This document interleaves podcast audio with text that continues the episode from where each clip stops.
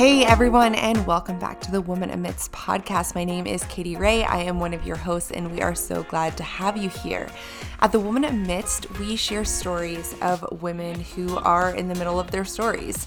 Um, so, what does that mean? It's stories of women who have fought with courage through difficult places, of uncertainty, of the unknown, when they don't have all the answers and they don't know what lies ahead. Um, in a world that tells us that we have to have all the answers right now, we are striving to take Christ's perspective. So, in a in a sermon I recently listened to by our pastor, Pastor Daniel Grothe, he talked about this: how Christ came beside two men on the Emmaus Road, and he didn't tell them everything that happened at the resurrection.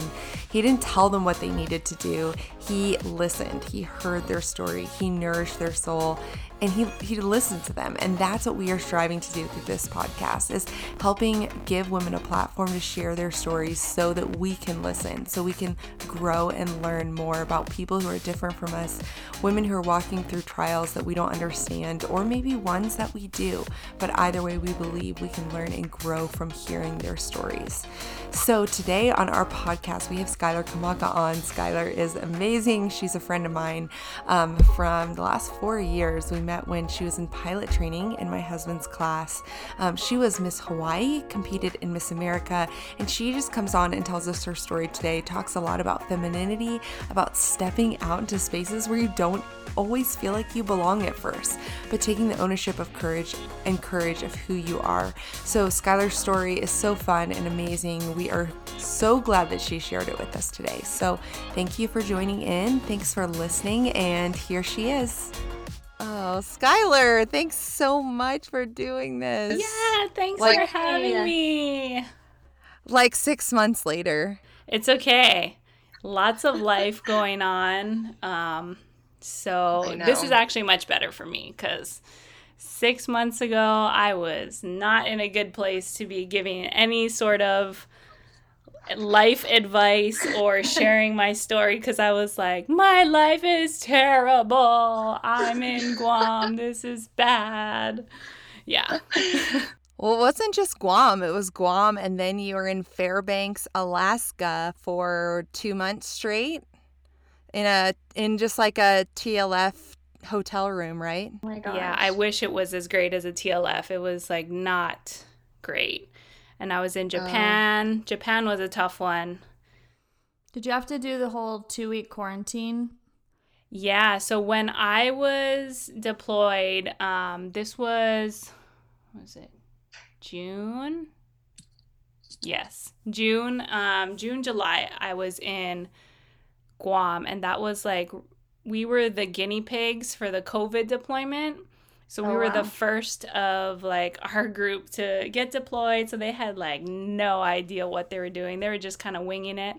And um oh gosh. Yeah, so it was really tough because they were trying to be like, "Okay, when you get there, we're going to quarantine for 2 weeks and then we're going to work and it's going to be fine." And then it kind of like morphed into this like, "Okay, well you're you're going to um be quarantined, but if you have to fly, then you just go in and fly and then you just go back to the hotel. And they had no plan for what happens if somebody actually gets COVID. Then what oh, that oh, what that looks like. So obviously somebody got COVID and it was like mass hysteria oh, and oh, it was just a downhill oh. downhill tumble from there. But you never got COVID. No, I am the lucky the lucky few. Hopefully it'll stay that way. Okay, well let's let's just start off. Well, you know what, before we have you introduce yourself, I am just going to say that I was thinking about having you on this podcast and I was thinking about like, oh, when was the first time I met Skyler? And I was thinking about how when we were at Columbus Air Force Base, and this is before we met, and I think I told Haley this Probably. But I remember hearing rumors about Miss Hawaii was going to be in Nick's pilot training class. and it was like, you were like the hottest commodity of Columbus Air Force Base because everyone was like, what? Miss Hawaii is going through pilot training? What in the world?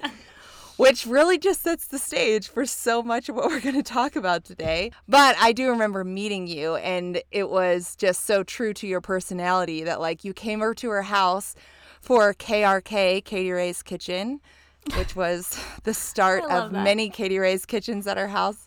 And you were so disarming and down to earth. Yeah, it was. Oh my gosh. It feels like I've lived like 10 different lives within my short 30 years. So, yeah, just thinking about that Miss Hawaii time and then like doing a complete 180 and then going the military route and then people having like all these preconceptions of me is just so funny because the, through the whole thing I'm just like I'm just me. Like here I am doing a thing. Like I just so happen to be Miss That's so Hawaii and I just so happen to like like flying airplanes. Like uh. yeah, it's it's the best combo. So let's start with just you growing up in Hawaii. I think that's a great place to be because unless you have experienced not Hawaii, because a lot of people's experience of Hawaii is Waikiki. So, you know, the true Hawaiian culture that I've learned from you, which is so beautiful, collectivist family collectivist family oriented. You know, just tell us about your culture and who you are growing up Hawaiian. hmm So I grew up in Kaneohe on the island of Oahu, and I think the biggest thing or the the best takeaway from understanding Hawaiian culture is it's very much a community and it's like you're not only raised by your parents, you're raised by your aunties and your uncles and your neighbors and your friends' parents. Like everybody is responsible for you. And so it's also a lot of pressure because when you do good, like everybody is like all about it and you're representing everybody. And when you do bad, Yes. you're representing everybody. So it can be really great or it can be like, oh man, like I just let all these people down. But Yeah. um, yeah, so growing up in Hawaii, I, I can't say that I know anything different. Like all I know is lots of family, lots of love, and just yeah, growing up in a, a community of friends and living at friends' houses and cousins' houses and just aunties and uncles always taking care of me, um, dropping me off at practice, what, or picking me up from school. I mean, it was just, yeah, it's just a very community oriented type of um, culture. So I'm very thankful for that. And I think it's important to note that community doesn't just like aunties and uncles aren't just blood relatives. Mhm. Like I I like felt so embraced both times we've come to stay with you because your your aunties and uncles are our aunties and uncles and Cal, you know, is just was so easily embraced by his new cousins and by you his auntie Sky and it's so open to those who you who come into your culture, which I love. Yes, absolutely. Hawaii and Hawaiian culture is all about hospitality. Um, so I just love that because, yeah, you're always welcome. Like, even if I met you like for just maybe five minutes in conversation or like just in passing, and I'd be like, yeah, you can come over anytime. And like, I actually mean it. Like, you can come over anytime. You are always welcome. Uh, and that's just our culture, and that's the way that we gr- we grew up, and that's the way that I choose to like perpetuate. Um, you know, I choose to per- perpetuate that part of my culture, especially in my everyday life. Because I mean, especially in today's society, it's so easy to get Mm. wrapped up in this Western way of thinking and very Mhm. individualistic. And it's like, well, I don't have time to like entertain people or have people over. But um, in Hawaii, it's just like, you know, you're kind of used to walking into your house and there's like your friends are already there, or you know, your cousins came over and they're eating your food, and that's just how it is. And you walk in like, oh, hey, everybody, what's up? Yeah. Oh, it's so beautiful. Yeah, I love that so much. I feel like I learned a lot just staying with you. So, outside of your Hawaiian heritage, why don't you tell us a little bit more about who you are? Oh, okay. If I give you the Cliff Notes version, I take it from zero to a hundred. Um, Well, I was obviously born and raised in Hawaii. My mom raised me as a single parent for most of my life, so I think that also, um, like, cultivated a certain type of drive in me where Mhm. I saw my mom um, hustling to make it happen for me, and that kind of motivated me to have that same type of attitude growing up. And then mm. also um, just throughout school and uh, college and whatever I decided to do, I always had that like strong female lead in my life. So that was really great. Um, and then my step family came into the picture when I was in mm, like middle school. So I've had um, step siblings. I've got half siblings on my dad's side. I have uh, a half sister who's 15 on my mom's side. So I come from a very big family. My mom is one of seven full siblings. My dad is one of seven. And technically, wow. I'm one of seven.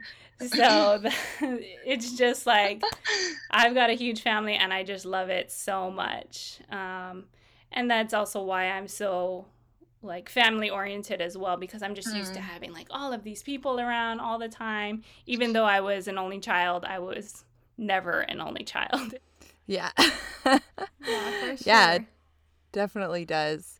Let's um let's just give a brief segue to Papa really quick because he deserves a mention because he is such a phenomenal character. Let's just tell people about your papa. Yes. So my papa is Sam Kamaka, and he is the most interesting man in Hawaii. So my family, or my great grandfather started Kamaka Ukulele. Uh, which is a well-known ukulele company. We've been around for 105 years. It's wow. amazing. Yeah, 105 years.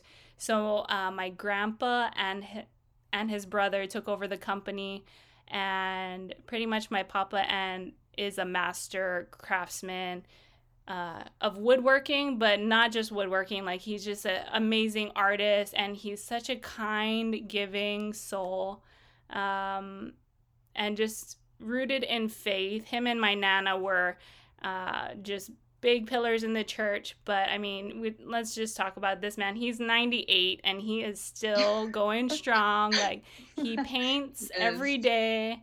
Uh, he'll sit at the back door and like paint our neighbor's house or paint a tree or paint the mountains, and it's like Picasso painted these these yeah. paintings. He is so talented, and he's got arthritis and all of these things, but that's not stopping him. But yeah, yeah. He, he's amazing he is the most famous person in the family. Like everybody thinks, "Oh, you're Miss Hawaii." Like, "Oh, wow, you're so famous." I'm like, "Actually, Skyler, your life is just so crazy to like every time I talk to you, there's like something else that just like unfolds where you're like, yeah, what? like, what is this girl's history? this is amazing. I forget about things. So I'm like, oh yeah, he did that, or oh yeah, I did that. Like, oh, cool, yeah. Yeah. I think it was really amazing sitting and talking with him when we stayed with you the first time. And he was telling us about Pearl Harbor and actually watching it happen. And he like remembered the event. And that's obviously a huge iconic event that we all grew up hearing about. But to, he's the only person I've ever spoken to that was there and living in Hawaii when it happened. And he was working on docks like across the bay, wasn't he? Yes, exactly. Okay. He was working at the docks uh, at Honolulu Harbor. So it looked, uh, it was across the bay from Pearl Harbor. So they saw the um, Japanese planes flying over and pretty much just coming in to drop bombs on Pearl Harbor. So it was. Wow. Yeah, it was crazy. I mean, just thinking about that, you see, we've all watched Pearl Harbor, the movie, right? And we've seen all the photos. And I'm constantly reminded, what you know, since I work on Hickam Air Force Base and being right next to Pearl Harbor all the time, there's still bullet holes in the buildings that we work mm. in, you know? Yeah. And wow. so that's a constant reminder. But to have somebody or know somebody who's lived it, who's seen it, who's seen the aftermath of it, um, it's yeah, it's pretty pretty humbling, you know. You just like, wow, this guy has so much life experience and has seen so much in his lifetime. And yeah. Yeah, you just have to like yeah. peril in his shadow.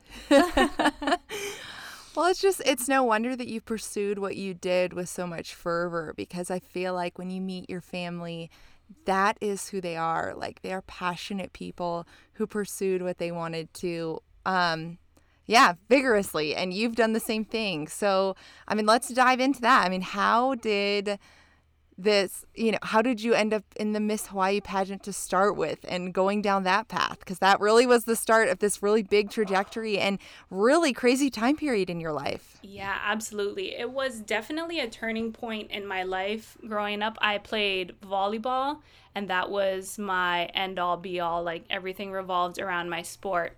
And so I went to college on a volleyball scholarship. Um, and then you know, as I was going through my years, I was approaching, I think it was my junior year, going into my senior year that summer. I was kind of fi- trying to figure out what I was going to do. Am I going to get my master's? I had been working on my degree in exercise and sports science with a minor in coaching, um, with this idea that I wanted to teach and coach volleyball at the collegiate mm-hmm. level.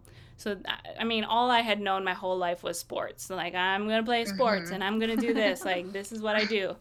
And uh, so I was actually volunteering at a sports day event um, in the summertime, and the current Miss Hawaii was there.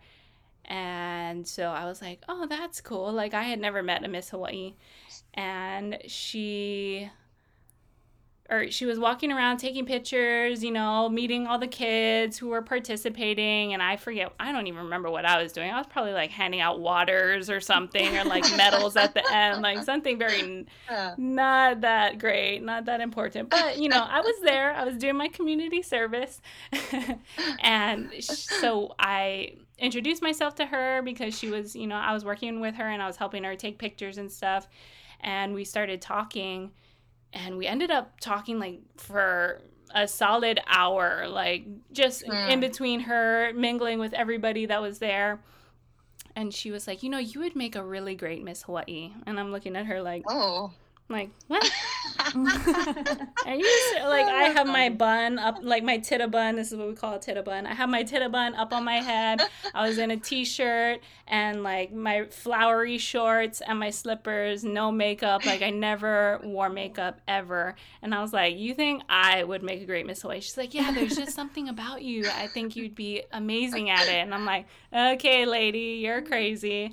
Um, and I was like, okay, well, I'll, I'll think about it. And she's like, yeah, and they give scholarship too. So, you know, they can pay for your master's degree and everything. And I was like, oh. So that was the first, like, oh, let me think about yeah. this. Like, actually think about this. And I was like, okay, that's cool.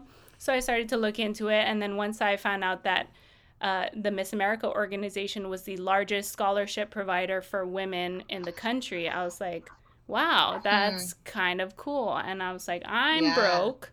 I can't afford to go to college. Um, the only way that I was able to put my through put myself through college was on this volleyball scholarship. Like that is what I've all that I've known is if you want to go to school, you better get a scholarship. So yeah. I'm like, okay, let's make it happen.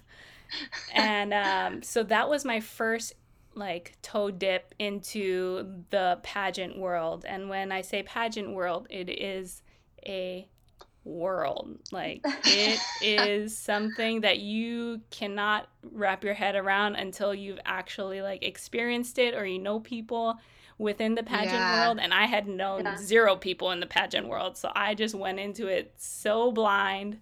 Um, but it was amazing. I think that being a little bit naive about it and just coming mm. in as myself um, actually helped me.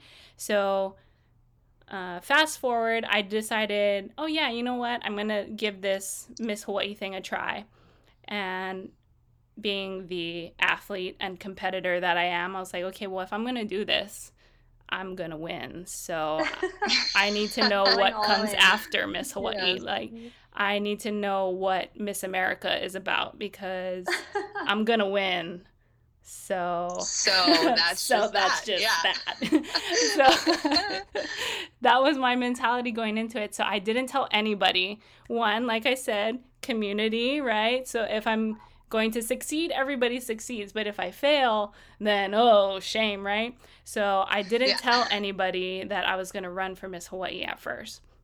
And I actually went to the Miss America competition in Vegas, which was January um, of 2012.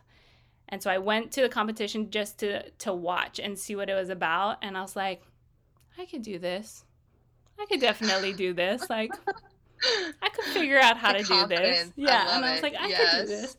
And then, so you have to win a preliminary pageant first before you can compete at Miss Hawaii. So my preliminary competition was in February of 2012.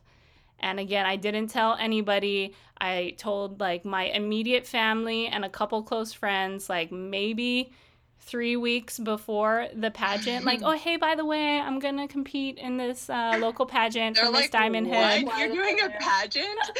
exactly. And they're like? Excuse me? Like, come again?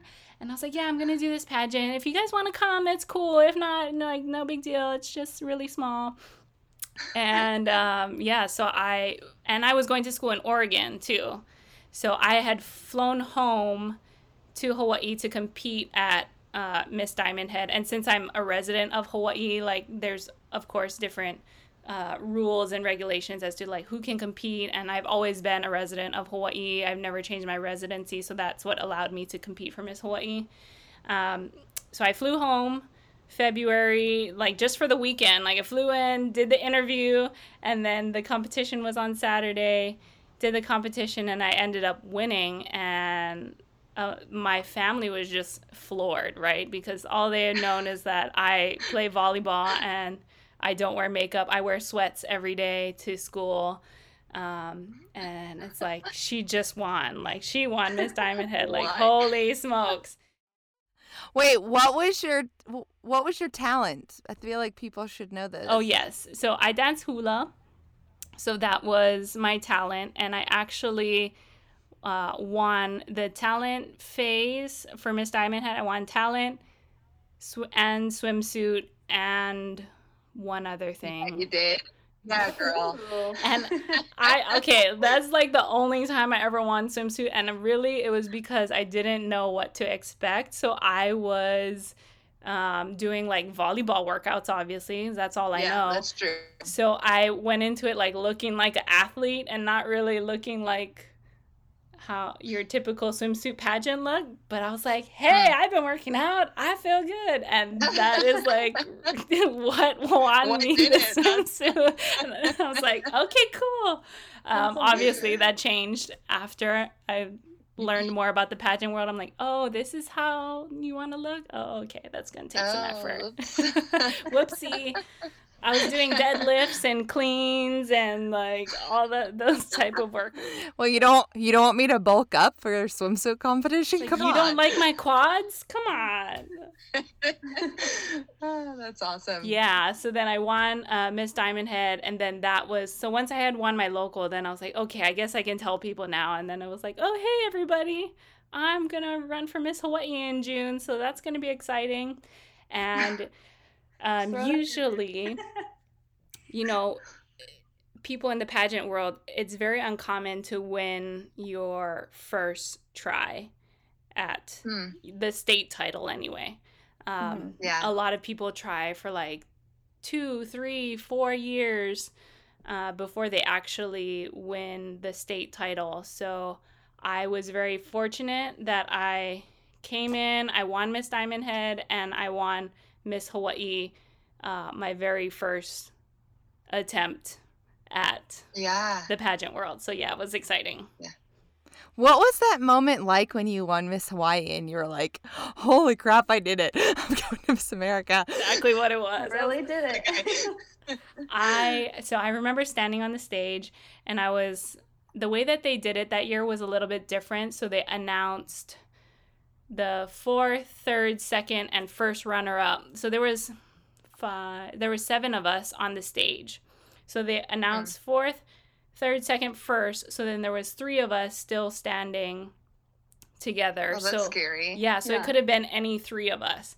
So it was. That's so crazy because then you're like, you either you either you know win or you don't get anything you don't get, get anything. anything exactly wow. so i'm yeah. like it's going down my heart's racing i'm like in and out of consciousness really because like the lights and i'm just so nervous and uh, i was standing with my good friends courtney gaddis and carissa cano and i was on the the far looking at the stage i was on the far right side and i'm holding their hands and they're like, okay, and the winner is, and I'm just like, oh god, like I might faint on this stage, like, and I'm in my head, I'm like, it's got to be me, like, please say my name, please say my name, or like, please say Miss Diamond Head, and then they announced it, and I was just like in total shock, and I just wow. crumbled, I was crying, and um, the girls were just like hugging me, like, "Oh my god, you did it! Like, go, go up there, go get your crown." And I'm like, "What do I do with my hands? Like, I don't know what to do. I don't know what to do with my hands." and so, That's yeah, awesome. I was, I genuinely was just completely in shock because. I had worked so hard for this moment. I poured everything into it, trying to learn. I mean, a huge, a steep learning curve and I just threw right. myself into it, into this crazy world of pageantry, and I won. Uh, being my authentic self mm. because I had I didn't know any better. I didn't know how to like yeah. play the game or answer the yeah. way the the judges want want you to answer the questions and all of these things. Like I had worked on my interview skills and things like that, but I was always very authentic and true and said exactly what I thought. Um, I didn't sugarcoat anything. I didn't wrap things in pretty packages. Like I just said what I thought yeah. and I I left it. It is what it is. And so I think mm. having that um, rawness uh, helped me win my title and yeah, it was it was the start of a crazy life-changing journey for sure and like i i hold it so dear to my heart because it was like one of the most amazing years and also one of the toughest years that i've ever mm-hmm. experienced mm-hmm. so yeah i I have a very yeah. soft spot in my heart for the Miss Hawaii organization. What? Why was it the toughest? Uh, I think because it was so different and there were so many expectations for me, and that was the first time that anybody had ever, uh, like anybody had ever been like, well, this is what we expect you to do, so you need to do, you know, you need to like yeah. act and look a certain way. And there was a lot of pressure riding on it because one, I represented myself, I represented my family, I represented my culture as a Native Hawaiian. Uh, being yeah. Miss Hawaii, there was so much riding on my shoulders because there had been many Miss Hawaii's that weren't Native Hawaiian and they were all wonderful. Mm. But I think being Native Hawaiian and representing the Hawaiian culture and the state and everything that like the Hawaiian mm. people uh, you know hope to be their dreams and aspirations to to be better in society and to mm. just like be in the limelight and be acknowledged and and recognized uh, yeah. was huge so it was yeah. it was a lot of pressure but I embraced it and I really loved it and I tried to keep myself as busy as possible. So I was doing three events a day. I would have an event in the morning, in the afternoon, and in the evening. I would wake up and I was living at home with my family. So I'd wake up, nobody's awake yet.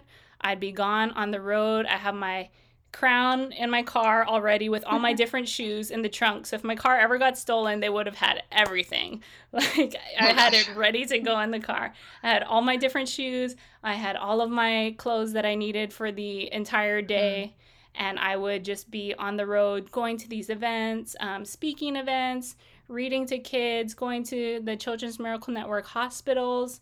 Uh, and then in the evening, it would be like a hula gig where you know Miss Hawaii featured dancer at whatever company party and yeah. you know la la la like all the glitz and the glam and then I would come home and my family would all be asleep like I probably didn't see wow. them ever uh, even though yeah. we lived in the same house and yeah. so it was it was a lot it was also living um, this glamorous lifestyle or putting on the idea of this glamorous lifestyle when I was really a broke college student um, who had zero money in my pocket. My family was, you know, scraping to meet, uh, to make make ends meet, living paycheck to paycheck mm. in debt.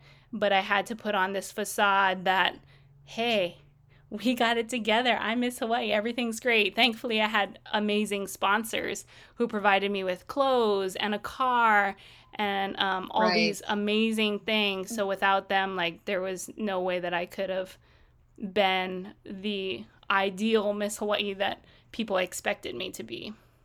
Right. Yeah. Wow. How do you feel like some of those expectations changed you? Uh, I think it opened my eyes to, I would say, Western society a bit more because all mm. I had known was Hawaiian culture and Hawaiian society. And um, it was it was a lot of life to take in all in one year because I went from being nobody to being a celebrity overnight. Um, right. Yeah. And that was that was crazy because you know at the time Instagram was not quite a thing yet, but so my Facebook friends went from like you know 200 Facebook friends to like 2,000 you know friend requests overnight, and I'm just like, whoa, what is this? and yeah. and i hadn't really experienced life. I mean i had traveled to the mainland. I had done gone a lot of cool places but to like integrate with people on a level where they expect things of you and um mm. you know you have random people telling you like oh i'm cheering for you my my daughter looks up to you so much and having that weight and that responsibility on my shoulders was kind of like, wow, I realized that even though it was just like a silly pageant, right? I just won some pageant that I could actually invoke change in my community mm. and then also across the yeah. world because I represented Hawaii, which was like the you know Hawaiian hospitality and all of these things. I was traveling to Japan, I think six or seven times that year, representing wow. the Hawaii Tourism Bureau. So I'm I'm in Japan. I'm promoting like come to Hawaii. It's so great, you know, all of these things. So I was thrown into this whole uh, other world really, and it just really opened my eyes. And I'm so grateful for those experiences because I appreciate my culture so much more, and I also am like very proud of it, but also know how delicate it is and how much mm. representation is so important and like authentic representation is so important instead of the Waikiki cellophane and all of those things. So I I realized yeah. I realized early on that I had an opportunity and an obligation to educate people and to um, inform them and then also inspire like young girls from yeah. Hawaii to believe that they can they can make it. They can do whatever they want to do. So, you know, bringing it all back to the Miss America pageant, you were coming with this huge um, yeah, responsibility of representing, which I think is so good for people to hear, not just representing your state, but really representing your people, which are the Hawaiian people. So, what was that like entering the Miss America pageant with that kind of riding on your shoulders and already we talked about, you know, you had that year of experience, but at the same time, all this was really new to you as well.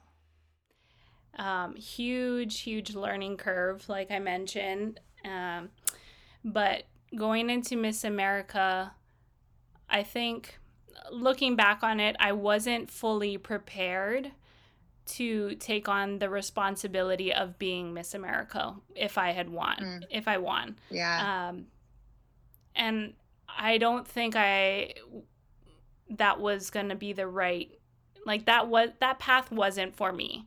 Like my yeah. my path and my purpose was to represent Hawaii and to represent the people and do the best damn job that I could, right? And and put yeah. Hawaii and, and showcase Hawaii on a national platform and uh, make my family, my people, my state proud. That was my hmm. that was my path to walk. Um, right. Winning Miss America probably wouldn't have been good for me. yeah. You know. I, yeah. It the job of Miss America is very, very daunting and very difficult. Yeah. And yeah. you take all of the pressures that I was already feeling just being a state representative, and now you're representing mm-hmm. the entire nation. And there's yeah. so many different people that you're representing as Miss America. I mean, yeah. minor all of the minorities, all of the white supremacists, however you want to call it, but there's just a huge spectrum of people that you represent and right.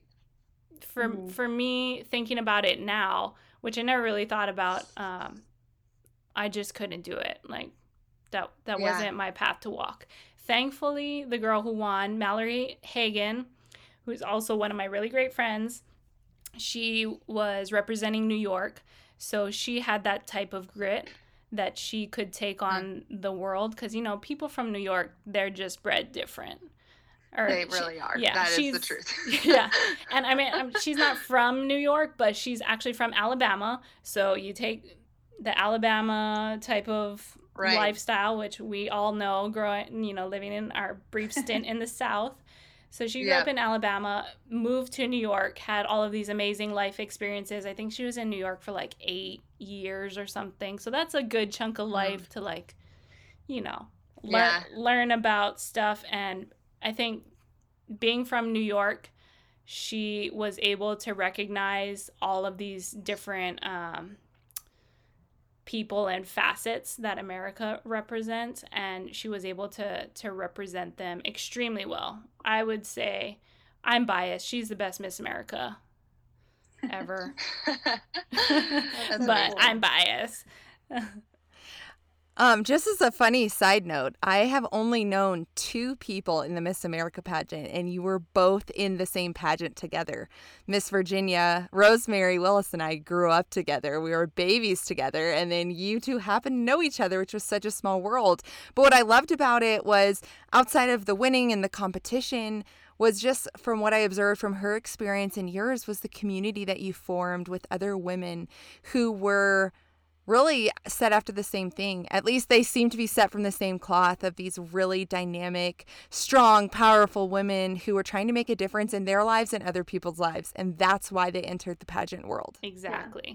Most amazing women I have ever met, hands down. Hmm. Um, and it was an honor to just be recognized among them because hmm. every woman that you spoke to, in that class and all of the classes every year the the classes at Miss America are phenomenal women.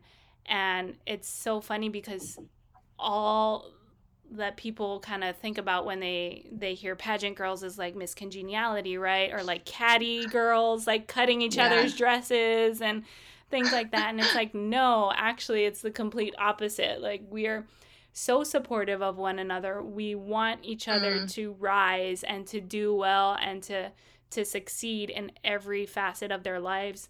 Um, so yeah, and I keep in touch yeah. with them still to this day, and we do reunions and you know weekend getaways, and uh, we all went to uh, the Miss America competition the following year to watch Mallory crown mm. the next Miss America, and yeah, it's just wow. a, a sisterhood, a hundred percent. So what a beautiful representation of what women should be. like, what if we really did take that model and we came beside each other and supported each other even when there was a winner and we weren't the winner? Like, could you stand beside your friends and even strangers and let them win beside you and cheer them on? Um, I feel I feel pretty passionate about being a woman. I feel great about it. Um, I think we're pretty awesome. Let's just say we're pretty awesome. But, and we do have a podcast called The Woman Amidst, but I just feel like that's a huge passion and contribution that Haley and I want to make to the world. It's just that we stand beside each other, we hear their stories, we have compassion over areas of life that we don't understand, and then we stand beside each other in victories. And um, how would you say that that propelled that idea for you? Being in this strong group of women and then leaving that, you really haven't been in something like that since then. But how has that changed the way you approached relationships and women since then? Oh, it has just strengthened it strengthened my my inner goddess i want to say where i'm like i love it yes, i am a goddess i can do anything um, but then also celebrating like you said other women who are amazing at what they do and you know rise like raising each other up um, whether it be like after miss hawaii i kind of started working in the music industry and there's so many like talented female singers and all mm-hmm. this and so featuring them and always giving them praise and helping them because again like women are always underrepresented or and underestimated as well but i think especially especially in the in the music scene right i mean it's like oh are you beyonce oh, okay well then no like you're you're not you're not yeah. allowed I mean, if we're all going to be compared to Beyonce, then what hope is there for us? Oh my gosh. so, yeah, just like supporting women and, um, you know, being each other's cheerleader through everything, even if it's like super, like, even if it's just little things like, oh, um, you know, Katie Ray, you're having a baby. Oh my gosh, you know, this is amazing. And being your cheerleader mm-hmm. to be the best mom. And you too, Haley, like you're yeah. about to be a mom and just being supportive and being like, you got this because there's definitely yeah. times where I'm sure you're like, I'm a, gonna be a terrible mom, or I don't know what to do with Cal, and you know, yes, just having that support, yeah. um, yeah. just in life, and then as well as in your professional lives as well. So totally, yeah, it's just so crazy too. And then, like, all of a sudden, your life takes a change and you join the military, which is a male dominated field. So you go from, you know, the community of the pageant world and all these accomplished, amazing women. And then now you're like, okay, I'm going to decide to join the military and become a pilot. So, what I would love to hear, like, I've never heard this story from you about what led you to want to do that, like, after you were Miss Hawaii. yeah. So it's kind of funny because I've always had it in the back of my mind like, I want to be a pilot because my mom was a flight attendant for Delta. So I grew up in the airlines, and then my uncles are pilots for Hawaiian. My auntie was a pilot, or I have two aunties that are pilots, or not pilots, excuse me, um, are flight attendants for United.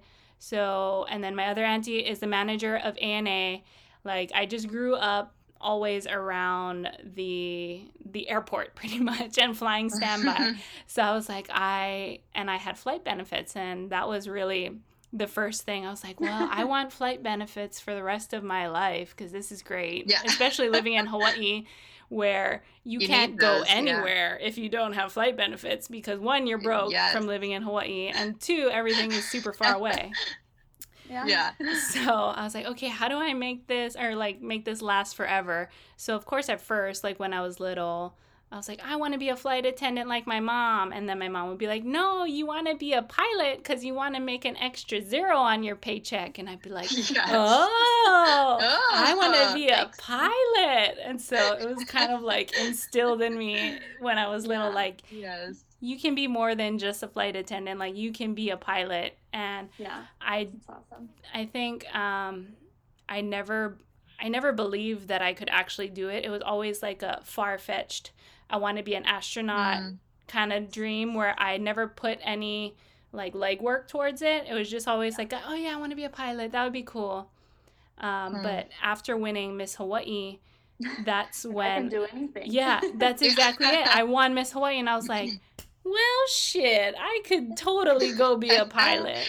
You yes. know, like because I went yeah. from being a volleyball jock and did from that point everybody that was a huge surprise like what you want to be miss hawaii like skirt okay i want to be miss hawaii and then once i won miss hawaii i realized like i could do absolutely anything that i want to do so i said well, I want to be a pilot. Then it's like my family was like, skirt, she wants to be a pilot. Okay, we're going this way. like, oh, okay, let's amazing. do it. And then, um, you know, so I start researching how do I become a pilot? Like what, like Google, how, how do we become a pilot?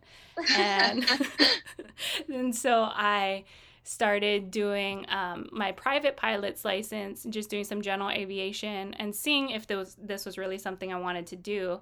And I was like, oh, yeah, this is great. And then I realized, wow, this is really expensive. I don't think I could keep up this pilot hobby. Like, how do I get this yeah. paid for? Um, and yeah. so, uh, since my uncles fly for Hawaiian, a bunch of the guard pilots fly there as well. So they put me in touch with um, one of the pilots. Her name is Carrie Hironaka. She flies with me. Uh, she flies the 135.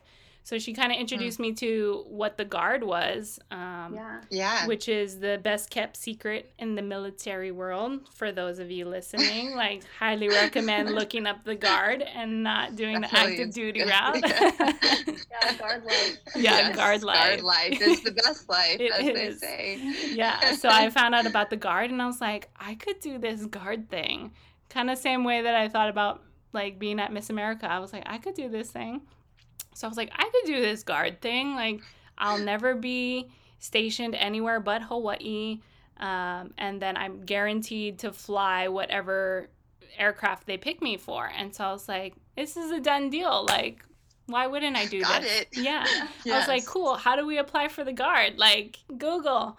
Um, so I, that was kind of the uh, the entryway. And mind you, I think from from my Miss Hawaii time, I gave up my title in 2013, and I again was still on that that mindset like oh well i got my degree in exercise and sports science. I want to teach and coach at the collegiate level. Like that's what i had preached and preached and mm-hmm. preached to myself and then to others when i won miss hawaii because that's the direction i was moving. So right. i got a teaching opportunity right after miss hawaii uh, and I taught K through 8 PE, 6 to 8 health, 6 to 8 vocab. I was the JPO advisor and the athletic director, all for my first year of teaching.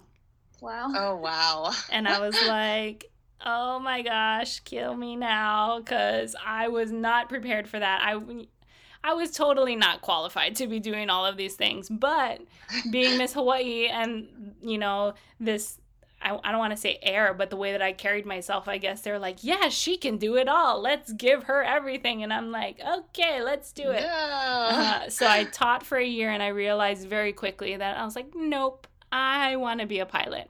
So yeah. that's kind of yeah. what, what really like nailed the hammer in like, all right, let's make this happen. Yeah. So I applied for the guard and again, the guard is very competitive, uh, especially in Hawaii. So they usually only pick up one or two pilots um, every year. So being Miss Hawaii, that is a huge conversation starter um, because it's like you're looking at a resume, right? And that's what I love. Mm. That was probably the the most uh, rewarding thing that I took away from the year was all of the the networking and connections that I made and this yeah. forever conversation starter that I have to like get my foot in the door with whatever I want to do because people are like immediately interested. They read it on on a piece of paper or on a resume that says like, "Oh, Miss Hawaii 2012," you know, pilot application, and then so that's always like the first question, like, "Hi, Miss Hawaii, like, what are you doing yeah. here?" I'm like, "Hey," yeah. and so I I will ride that till the wheels fall off because it's always a great way to start a conversation and then guide it in whatever direction that I want yeah. to take it and and educate people or you know get my foot and be like yeah I Miss Hawaii but blah blah blah blah blah so yeah yeah that's great what I one of the things that I just love about your story that I think is a huge takeaway for people Skyler is that um, I heard this is like such a cheesy quote, but I heard it the other day that no success happens without action. And what I think is so beautiful, even before the confidence of being Miss Hawaii, is there was there was something behind you that propelled you to take the step. You know, that took the step to apply for scholarships. Well, not apply, but you know, you had to still work your butt off to get a volleyball scholarship to show up because you knew that was the way you were going, the only way you were going to go to college. I applied for every scholarship as well. There was like a left-handed scholarship. I applied for that thing. Everything. there is. Yes, everybody okay, going to everybody school. Out there. Noted. Please lefty no, scholarship. Uh, but yeah, so like you applied for scholarships and then entering into Miss Hawaii, Miss, you know, um, Miss Diamond Head and then, you know, pursuing Miss Hawaii. And it's just like there's so many things that you confidently stepped into. What if if there's somebody listening to this who is like, there is something that I want to step into, but I don't feel qualified because I am the girl who doesn't wear makeup and just wears t-shirts every day. I don't know the first thing about the thing that I want to do. How like what would be that piece of advice that you gave to help them take that step of faith?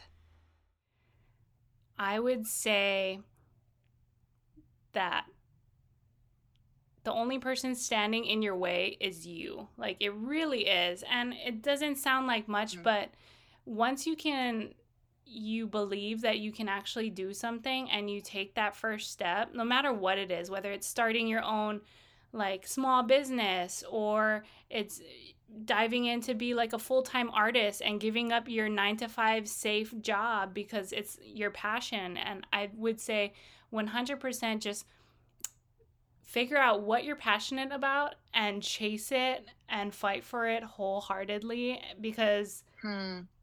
you're like you're the only one standing in your own way. So once you get out of yeah. your own way, you're you're going to be amazing and also know that there's people watching you. Whether you think whether it's like one person or a whole nation. Like there are people watching you and who are inspired by your story and your journey even if you don't feel inspired. You know, whether it's mm. it's you're going through a hard time uh, and you you finally like turn a corner and you're finally making making it through. You could be that inspiration for just one yeah. person to to keep pushing to keep fighting to to make it through mm. to know that there's going to be better days uh, to know that they are worthy of whatever they set their mind to so that always remember that there's somebody who's watching you and you're inspiring them uh, through your own journey so don't give up. That would be my biggest yeah. thing don't give up. That's so amazing. Yeah. I just you have this confidence about you that is like really like it radiates from you and i think that's just so cool and this boldness and it really empowers me just to like go do it, you know? Like your confidence inspires me to I'm like I'm going to go do it cuz Skyler says I can and she, you know, paves the way for herself and it's yeah, it's just so awesome. You yeah. totally can. Yeah, and I feel like we could talk for so much longer, but we well we are going to wrap it up soon. But on that note, we always ask people, well we don't always do it. This is a new thing that we are planning to always do in the future. But since we are the woman amidst and it is about being in the middle of our journeys and our stories i've just i'm thinking about you know that confidence that haley's speaking about and stepping into things and how great that is but there always comes that point when you are at the middle right? When you're in the middle of the pageant and you're going, What am I doing? Or you're in the middle of pilot training in Columbus, Mississippi, and you're like, What did I get myself into? So, did you have those moments? And what was that thing that helped you keep going? Um, I I'll talk about pilot training since we didn't really get to like hit on it. I mean, there's so many things to talk I about. Know. Um, but yeah, be, I I would say being in pilot training. Um, again, huge, huge life changing decision. Um, totally different avenue from anything that I had ever known. I didn't grow up in a military family, um, in a sense that like you know, I my, my parents weren't in the military. I wasn't raised in this type of, you know, environment. Um, so it was very right. different for me. But going through pilot training and being the only girl in my class, which yeah, a lot of people, you know, they just like, oh wow, that's so great, you're going to pilot training. But to understand, like, okay, I'm the only female in my class of 24 i think there was 24 20-ish people yeah, a lot yeah 20 people and i mean really looking at all of the other classes same amount of students maybe 1z 2z girls in each class and that yeah. was it mm-hmm. so um, being in that environment really I was very grateful to have the experiences that I had and that strength and confidence and that mm-hmm. world perspective that I gained in, during yeah. my year as Miss Hawaii, and I think that helped me to tune out the naysayers, right? Tune out all of the people who who were doubting me and I gave zero F's about anything these people yeah. were saying. You know, it's like, oh, yeah. she's Miss Hawaii, she's not going to make it. Uh, and I could really care less. And so just being in this in that environment and the daily grind, I mean, you've all experienced it. It's crazy 12 hour days nonstop. And it's a lot of work. It's a lot of work. And I would. A lot of work. I would come home just like defeated, you know, like everyday mm. grind, just defeated. I'm like, I didn't fly well. I hooked a ride. Um, and there's so much pressure again riding on me because I felt like I needed to work twice as hard as my male counterparts, right? Because if I'm not perfect or if I'm not the best, then they're gonna, you know, disregard me. Or if I mess up even once, they're never gonna forget it. You know, they're gonna be like, oh, she's not good at that. Like, oh, the, the girl, she can't fly, she can't do this, she can't do that. So I always had to work mm. harder. And I think having a solid support system um, at home and at the time in my relationship, uh, it was all of the difference to, for me. You know, I was able to yeah. to go through this daily grind and the tears and the letdowns and the triumphs and celebrate. And I think what's great is all of the guys in my pilot training class are like my brothers. And so we were able to like celebrate each other. Like, you know, we talk about women celebrating women, like, these boys were all celebrating me every time, you know, I did something yeah. great. They're like, yeah, good job. And yeah. I was so lucky. Yeah. I was so fortunate to have such a great group of guys to go through the suck with um, mm-hmm. because not every girl gets that experience, and so I was very lucky. Yeah.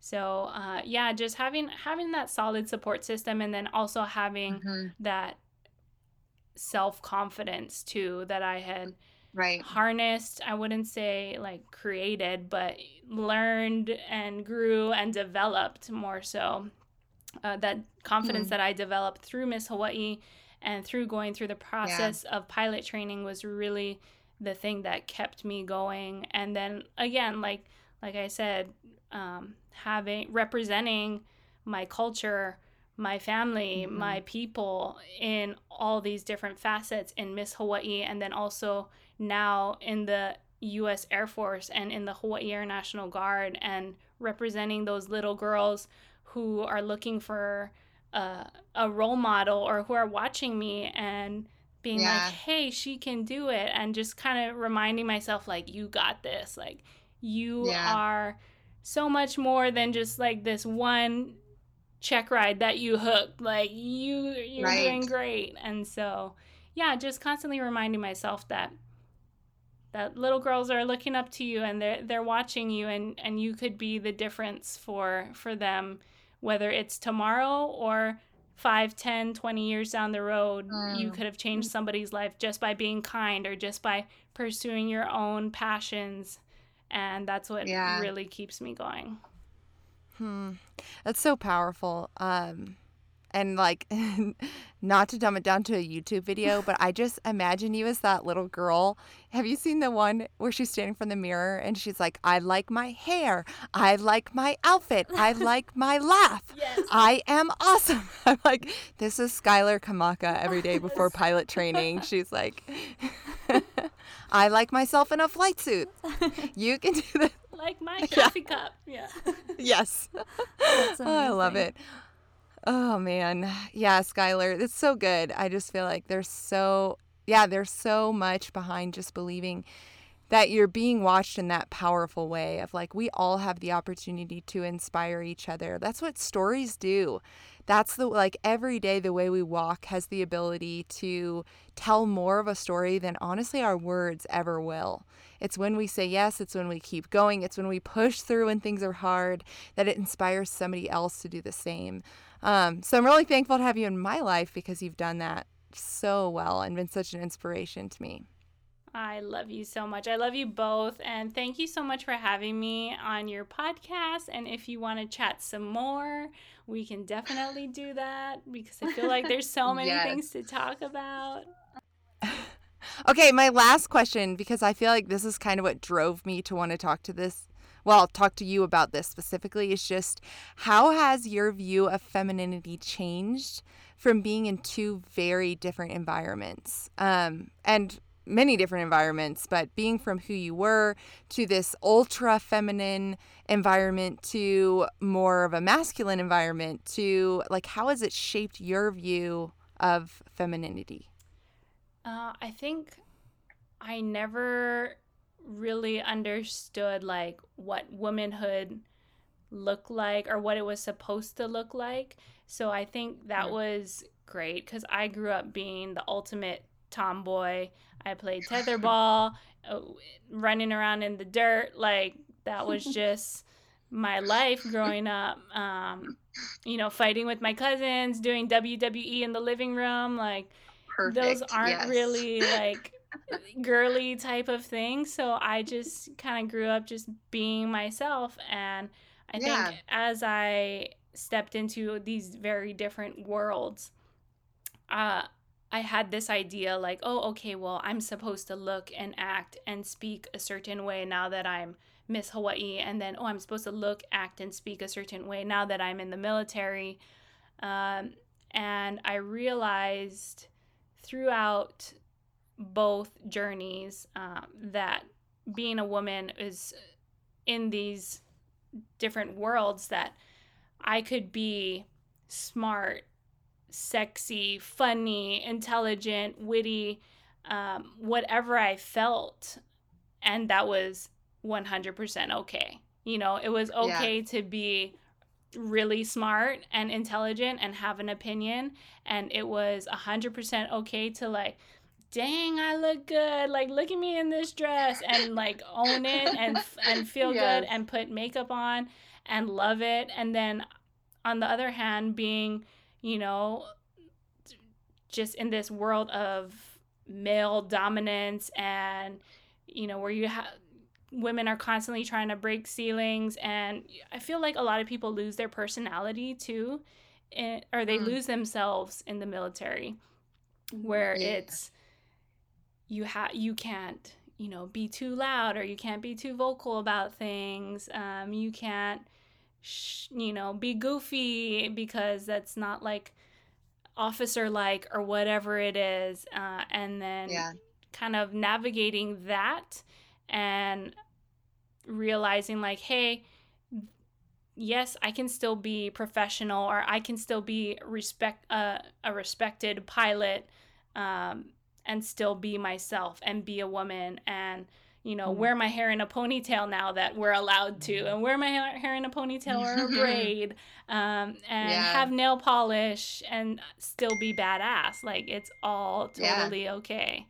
So, yeah. Um, yeah, I think just embracing your authentic self um, mm. is what I view femininity as, and yeah, it can come in like so many variations like there's no box. There's no box for any of us right? For our personalities for for defining what a woman is or should look like or how she should act like there's no formula for it. It's just being our authentic selves and supporting each other and loving each other and that's what like sisterhood and you know being a woman is all about and being goddesses we're all goddesses yes, I know. I love that. I remember feeling that after college. I like went through this phase. I don't know what it was, where like a lot of my friends, I felt like were very like, we're very a little bit more of the like we don't wear makeup we don't do any of this and i remember doing that and then i remember one day talking to i think it was my mom and i was like i straightened my hair or something that day and then i was I don't know why it struck me so much, but I was like, I feel really great when I do this and I curl my hair and I dress up. Why do I feel some shame when I do this? Like, why do I feel shame when I. And it was just the culture of people who I was around who are wonderful and who were probably being themselves, but I wasn't being my, true to myself. Um, And I feel like over time that's shaped and like and has gone through ebbs and flows of what myself even feels like based off of the season that I'm in. But I do think that's so important that embracing our femininity is just embracing you embracing who you are in that season. And there are going to be and and letting yourself feel beautiful in whatever you know whatever type of hair you're wearing that day or however much makeup you're wearing that day which i love. Yeah i think that's so important too is like recognizing that there are seasons in life and now mm. you know us being in our 30s our thriving 30s looking back yes. at uh, you know, the person that I was in high school and even in college, um, it's, I, I don't want to say I'm a different person, but I have evolved. Um, yeah. And my view in the of the world has evolved. The view of myself um, has evolved, and what I value. And I think just embracing that and taking it in stride and realizing, like, yes, I was 21 at the time and I was a size four and life was great. Like that was a season in my life that I will probably never see ever again. And it's okay. Like I'm still beautiful. Uh, you know, yeah. at 30 years old, uh, with wrinkles and laugh lines and uh, extra pounds from yeah. drinking wine and eating cheese and loving life. Like it's worth it. It's yes. totally worth it. And understanding that that this is just the next season of life, and we can recognize it and. Uh, give love to that that phase of life and still mm. be proud of where we are right now and i think that's a huge thing it's like people are ashamed of or women are ashamed of where they're at right now in their life because oh I used to be this or I used to be Miss Hawaii yeah. and I used to be you know this size and I, I I wore this dress and now it's like well I'm like a size 10 12 at Old Navy and like you know yeah. we just wear target dresses every day like eh, it is what it is and that's totally okay and be yeah. proud of where you're at because you have accomplished so much in your life and you're just yes. moving on to the next phase. Yeah. Yeah. Yeah look at what you've gained. Like yes you might have lost the size 4 pants but look what you've gained since then. Look what came with a little bit extra weight. It's like, look at what came with the extra laugh lines and wrinkles. So many memories and great experiences. And look what came with the wider hips a baby. Or, you know, it's like we look at what was lost, but we forget all that we've gained mm-hmm. in the process. And would you really give that up for a little bit smaller hips or less wrinkles? I wouldn't. Yeah. Not worth it. Oh man, this has been good. Thanks, Skyler. no problem. I love this. I want to talk with you guys all the time. Can I just be a regular? Yes. Next up, every week for the next three months, Skyler Kamaka. I know, right? I feel like still series. exactly. Yes, like there's still so much it. that we like have yet to unpack even. Oh my gosh. was my Siri just talking? Hey, Siri. Did Siri. anybody else hear that? Hey, Siri, Siri, just chimed in. She's like, I'm a woman. Bye, Siri. Get out of here. Hey, Siri, and now she's yeah. popping up everywhere. Siri's like, what? Sorry. Did you say my name? Did you say my name? You're talking about femininity? oh, that's great. Uh, that's awesome. Well, this okay, guys, awesome. this was so good. Um, thanks so much, Skyler. We love you, appreciate you, and we'll have you back soon. Thank you all so much for tuning in today, and here's another big thank you to Skyler for joining us for the interview and sharing her story. We're trying something new to grow our community, and we'd love to buy one of you guys coffee with each new podcast release. To win the coffee, simply post a photo of yourself listening to this podcast or post a screenshot of the podcast episode itself on your Instagram stories and just tag us at The Woman Amidst. We'll randomly pick a winner on Friday afternoon, April 9th. And if you just want to stay in the loop, come over and join us on Instagram where you can find recent updates and upcoming episodes. We'd love to connect and chat with you guys. That's all we have for this episode, so thanks again for listening today and have a great rest of your week.